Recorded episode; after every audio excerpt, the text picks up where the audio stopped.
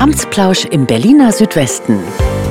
Der Podcast aus Ihrem Bezirksamt Steglitz-Zehlendorf. Herzlich willkommen. Schön, dass Sie bei der ersten Folge Amtsplausch im neuen Jahr dabei sind. Mein Name ist Nina Badur und heute spreche ich mit Alexander Skaczowski über das Haus der Jugend. Hallo Alex, schön, dass du da bist. Hallo, guten Tag, danke, dass ich hier sein darf. Alex, stell dich doch gerne kurz mal vor und auch dein Team. Wer bist du und was genau macht ihr? Also ich bin der Leiter des Haus der Jugend, der heißt Alexander Skaczowski, bin 42 Jahre alt und habe die Leitung dort am 5. Januar 2015 übernommen.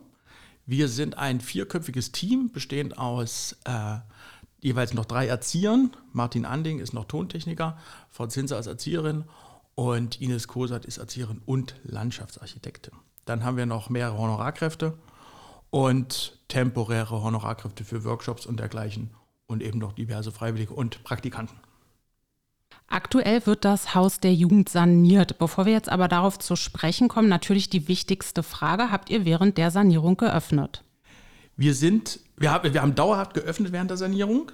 Das war die Prämisse. Die Sanierung soll während des laufenden Betriebes vorgenommen werden und hat in diesem Umfang noch gar nicht begonnen, aber wir haben geöffnet. Allerdings muss man dazu sagen, der Musikbereich, also unsere gesamte Kelleretage, alle Proberäume und das Tonstudio sind bereits rausgerissen.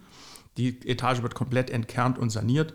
Da müssen wir, auch wenn es schmerzhaft ist, gerade aktuell darauf verzichten. Aber sie wird umso schöner und glänzender dann wieder entstehen, wenn alles aufgebaut sein wird.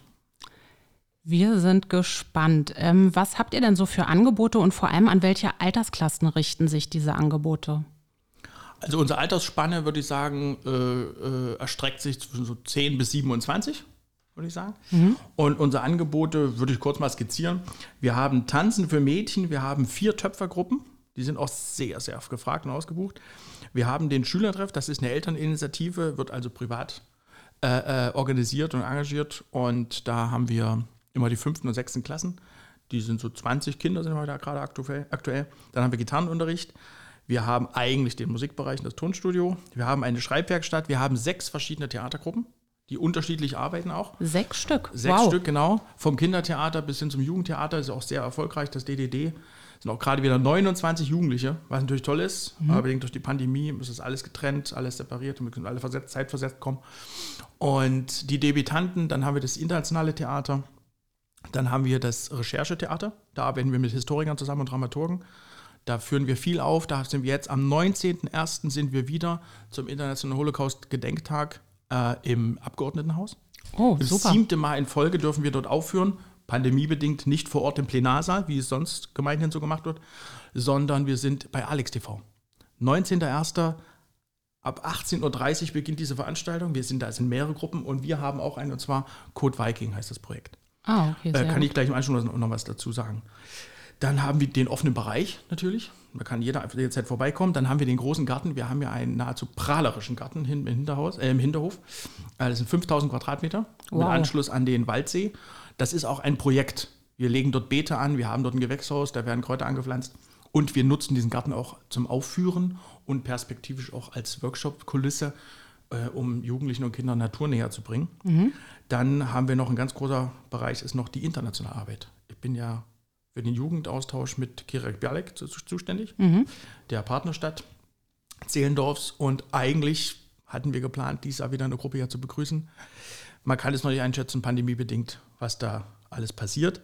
Und basierend auf den Umständen, dass wir diesen Musikbereich haben, den Theaterbereich haben, haben wir natürlich Aufführungen. Wir haben Theateraufführungen, jede Menge. Wir haben Lesungen, wir haben Konzerte, wir haben Workshops. Lesungen hatten wir letztes Jahr mal ausprobiert, würden wir gerne weiter ausführen. Wir haben noch ein Kinoarrangement, nenne ich es mal, mit dem Bali. Da wollen wir so Themenabende. Da hatten wir sind jung, wir sind stark gezeigt. Das ist der Film, der sich auf die Ereignisse in Rostock-Lichtenhagen bezieht. Mhm. Und dann hatten wir einen der Hauptdarsteller da und dann konnten wir mit dem im Anschluss noch diskutieren. Und das würden wir ganz gern wieder ausbauen. Und wir versuchen mit dem Haus rauszugehen und in anderen Einrichtungen aufzuführen. Wir haben mit dem Rechercheprojekt, haben wir im Haus der Wannsee-Konferenz aufgeführt, im Deutsch-Russischen Museum. Wir haben im KZ Bergen-Belsen aufgeführt. Und das ist die Idee, mit den Aufführungen auch rauszugehen aus dem Haus. Und, was man dazu immer noch sagen muss für alle Jugendlichen, wir sind offen für Anfragen. Wenn man sagt, ich habe eine Band, können wir mal bei euch spielen. Wir haben eine Theatergruppe, können wir bei euch proben. Könnt ihr uns gerne anschreiben und anrufen. Ah ja, super. Die Kontakte, die finden die Hörerinnen und Hörer dann später auch nochmal in unseren Shownotes. Ja, klingt auf jeden Fall alles sehr spannend, sehr vielfältig, ein sehr breites Angebot. Zahlen sind ja meist generell so eine spannende Sache. Deswegen an der Stelle mal die Frage, wie hoch waren denn die Besucherzahlen 2021 und wie viele Aufführungen hattet ihr denn so? Also jetzt unabhängig des Lockdowns, da ging es natürlich schlagartig nach unten, da hatten wir dann Online-Angebote, aber sonst in der regulären Woche würde ich sagen, haben wir so 250 Besucher, bedingt durch diese ganzen Kurse, die ich eben kurz skizziert habe. 21 war natürlich trotzdem, oder stand natürlich trotzdem im Zeichen der Pandemie, wir hatten weniger Aufführungen, aber die großen Aufführungen mit dem DDD, das durchgedrehte Drama, die haben der gute Mensch von Sezuan aufgeführt, von Bertolt Brecht im Garten, da hatten wir allein bei 8 Aufführungen, würde ich schon sagen, so 500 Besucher, alles Corona-konform natürlich. Und dann hatten wir noch diverse Workshops, Ortopia war ein toller Workshop, mhm. Die als junge Menschen überlegt, wie kann eine Utopie aussehen, aber ortsgebunden, deswegen Ortopia. Ja. Und da hatten wir, glaube ich, 4 Aufführungen und da kamen auch einige, ich würde sagen, insgesamt hatten wir dann so 900 Besucher über das ganze Jahr verteilt. Normalerweise wären es eigentlich mehr, deutlich mehr, wir hätten auch mehr Workshop-Angebote. Mhm. Wahnsinn, super, also es läuft auf jeden Fall gut bei euch. Ja, wir haben die Zahlen auch dieser groteskerweise in der Pandemie auch steigern können, besonders die Töpfergruppen sind explodiert. Ja, ich hatte es ja eingangs schon erwähnt, das Haus der Jugend wird aktuell saniert. Kannst du uns da ein bisschen was zu erzählen? Warum wird saniert und was genau wird eigentlich saniert? Ja, das Haus der Jugend, also das Gebäude als solches, ist eine ganz bezaubernde Villa aus dem Jahr 1910, 1911 und ist natürlich schon ein bisschen in die Jahre gekommen und es gab einen gewissen Sanierungsstau. Und jetzt hat endlich die Sanierung begonnen, denn die großen Schwachpunkte des Hauses sind die Kelleretage und das Dach und die zweite Wohnung im zweiten Obergeschoss. Wohnung im zweiten Obergeschoss? Ja, wir nutzen noch nicht alle räumlichen Flächen des Hauses. Und wir haben eine zweite Wohnung im zweiten Obergeschoss und die liegt brach. Okay. Und die wird dann im dritten Sanierungsschritt dann saniert und restauriert, sodass wir die dann auch nutzen können als Workshop-Räume, Seminarräume, da ist noch eine Küche, endlich eine Dusche, freuen sich alle Theaterproben. Und die wird dann im dritten Schritt saniert. Und jetzt erstmal, wie eben schon kurz angerissen, der Keller ist komplett alles rausgerissen. Mhm. Und jetzt diese Woche sollte eigentlich mit dem Gerüstaufbau begonnen werden, dass dann das Dach abgedeckt werden kann. Eigentlich? Ja, ich hoffe, dass das alles klappt. Okay. Es war schwierig, diese Schindeln zu bestellen, da im Haus, um und im Haus alles unter Denkmalschutz steht. Alles. Mhm. Wir haben auch eine tolle Restaurateurin, die hat auch tolle Sachen freigelegt bei uns. Wir haben zum Beispiel Deckengestaltung. Das war gar nicht so klar.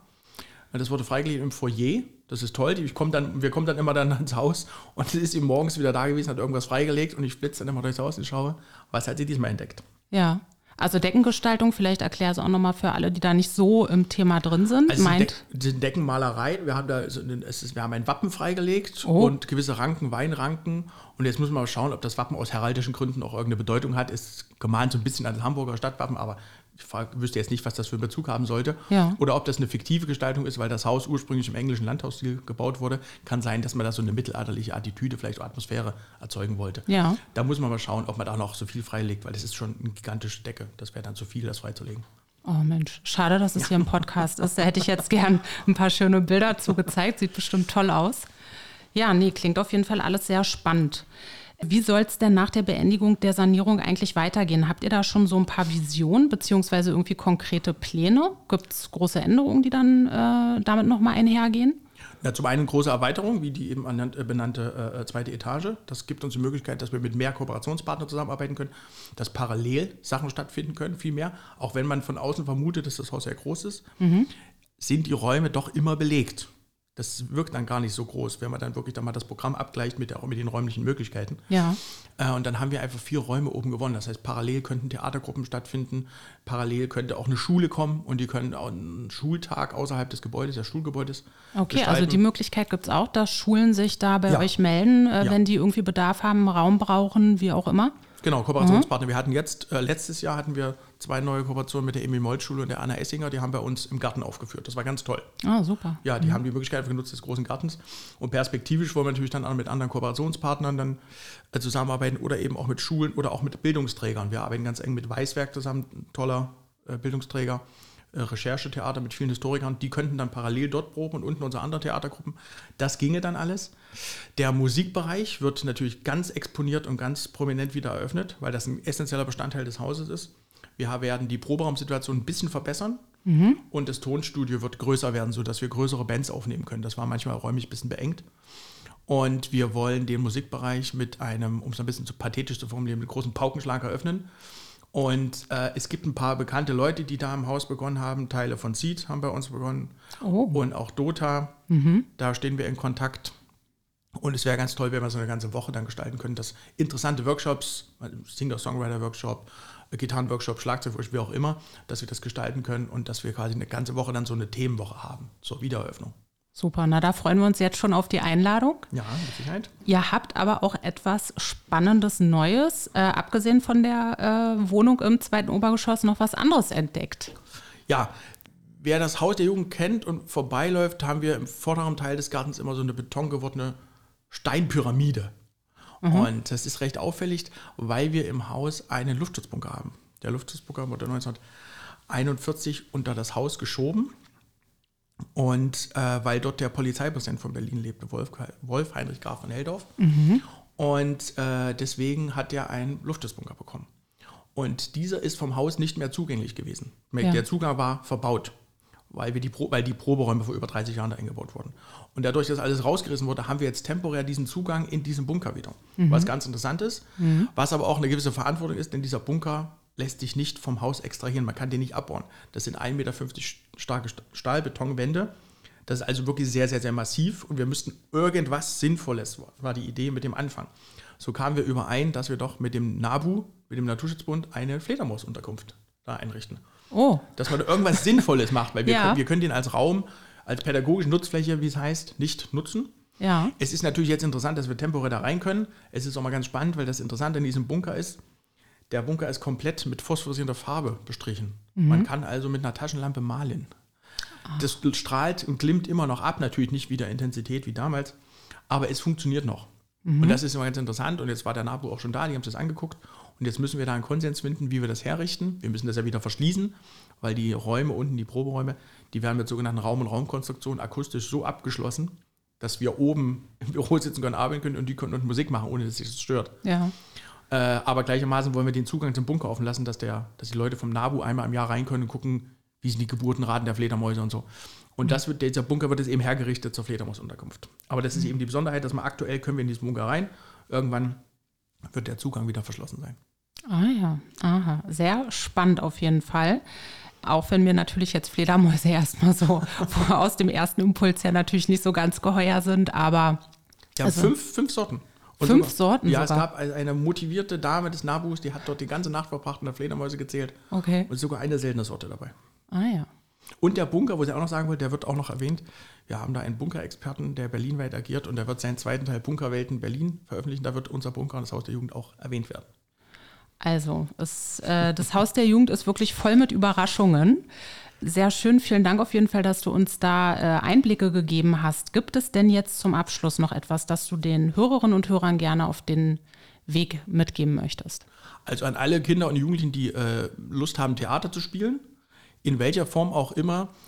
Man muss nicht direkt auch Schauspielern bei uns. Die Theatergruppen sind bei uns meist so aufgebaut, dass auch Jugendliche im Hintergrund agieren, dass die den Bühnenaufbau übernehmen, die Homepage generieren oder kontrollieren oder auch Kostüme schneidern, das brauchen wir auch.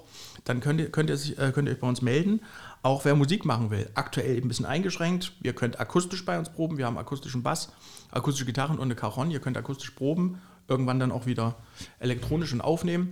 Aber wenn ihr das alles machen wollt oder euch kreativ ausleben wollt in unseren Kreativangeboten, dann meldet euch. Du hattest ja eben schon gesagt, Kontaktdaten werden dann angegeben und wir freuen uns auf euren Anruf. Super, dann vielen Dank für das Gespräch. Danke, vielen Dank. Bis bald. Sie haben weitere Fragen oder Themenwünsche, dann melden Sie sich gerne per E-Mail an presse@ba-sz.berlin.de. Abonnieren Sie den Amtsplausch, um keine Folge mehr zu verpassen. In diesem Sinne, vielen Dank fürs Zuhören und bis zum nächsten Mal. Amtsplausch im Berliner Südwesten. Der Podcast aus Ihrem Bezirksamt Steglitz-Zehlendorf.